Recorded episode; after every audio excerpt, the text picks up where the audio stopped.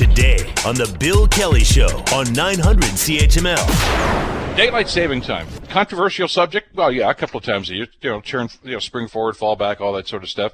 Well, this week in Ontario, MPP brought forward a bill to get rid of daylight saving time. Uh, Quebec's premier yesterday said he's open to the idea too. But what about this? I mean, what sort of an impact does this have? Quite aside from that extra hour sleep or losing the hour sleep. I want to bring up Patricia Lakin Thomas into the discussion, professor in the Department of Biology at York University, as she joins us on the program. Patricia, uh, professor, rather, I'm sorry. Thank you so much for the time. Glad you could be with us today. Nice to be with you, Bill. And uh, my students all call me Dr. Pat, but you can just call Dr. me Pat. Pat. Okay, Dr. Pat it is from here in. Uh, talk to us about the impact on our bodies. Quite aside from the hour of sleep that we may lose or get every time we, we switch the clocks around, uh, you know, we've heard, I think, some of the explanations as to why daylight saving time was actually initiated years ago, and it, you know, they talk about getting the crops in or out or whatever the case might be. But but we have body clocks. How, how does this affect us? Yeah, well, um, the body clock is actually pretty complicated. We have a clock in the brain, a master clock, that's a daily clock, and it's set by light. But then you have clocks all over your body, like in your liver and your guts and your heart, and they're kind of slow to reset. They get information from your brain clock, but they also get information from your activity, food, things like that. And we all know about jet lag. So you fly, mm-hmm. fly across a time zone, or you change your work shifts if you're a shift worker your brain clock can reset pretty fast, but your body clock takes a long time to reset. And during that time, your physiology is all disrupted. So it's like your brain and your liver are in different time zones, and that causes some negative effects on your health. So our body clock system's pretty complicated by itself, but then we add into that the social clock. So that's the one that's the clock on the wall, your your phone, your time when you have to get up because society says go to work, uh, go to school. And the problem is that your brain clock is really going to clue, in to the light, the solar day, the sunrise is what's most important. But our behavior has to follow this social clock. And when there's a mismatch between those two, we call it social jet lag. So what's happening to us with uh, the time change is we're suffering social jet lag.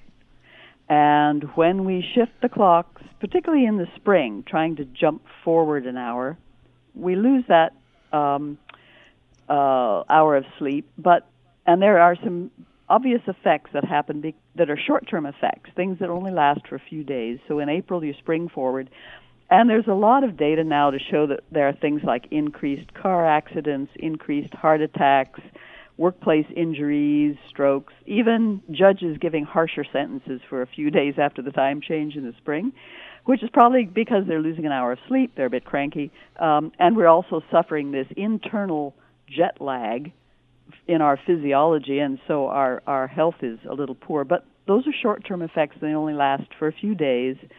And we don't really see such a big effect in the fall, probably because we're not losing any sleep. Yeah, I actually get that extra hour, but uh, but the, the, the the clock thing is, is fascinating about this because I noticed that. I mean, you're, you're right. I mean, people seem to be kind of not just lethargic but edgy at the same time, which seems kind of contradictory. But that's, I guess, the conflict going on in the body. That's exactly right. If you've ever had jet lag flying across time zones, you know how awful it can make you feel. And you think, well, this is only an hour, but it actually does make a difference, and we can see the effect. Um, but that's a short term effect. And then you have the second question, which is the long term effect. So there's pretty good consensus. Everybody hates this time change thing, and, and most of the world doesn't even bother with it. Um, but now we have to make a choice. Are we going to go on year round standard time, which is what we do in the winter, or are we going to go on year round daylight saving time, which is what we do in the summer? And that is, I think, where the real debate's going to be.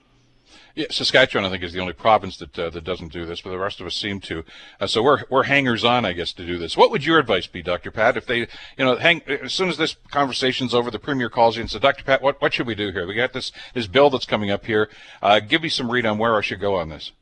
Okay, I would tell him let's go on year-round standard time, which is what okay. we do in the winter.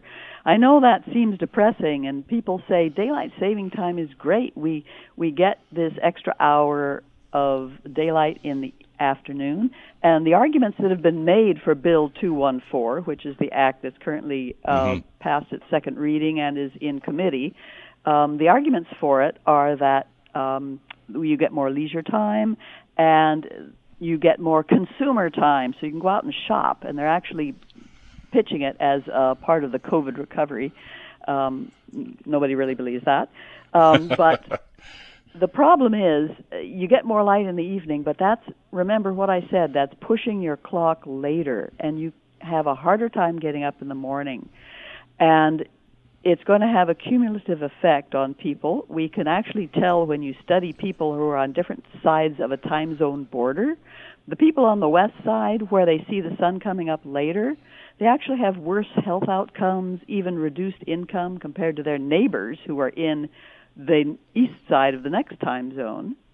So just that one hour difference can make a, a long term effect on negative health outcomes, even negative economic outcomes. So we would strongly recommend, even though it sounds really appealing to have a little extra light in the evening, it's very hard to get up in the winter when it's getting up according to your body an hour earlier than you want to. And that's what happens. People who tried daylight saving time year round, several countries said, let's try this. And after a couple of years, people were saying, we just can't get up in the winter an hour earlier. And they, and they went back to switching twice a year.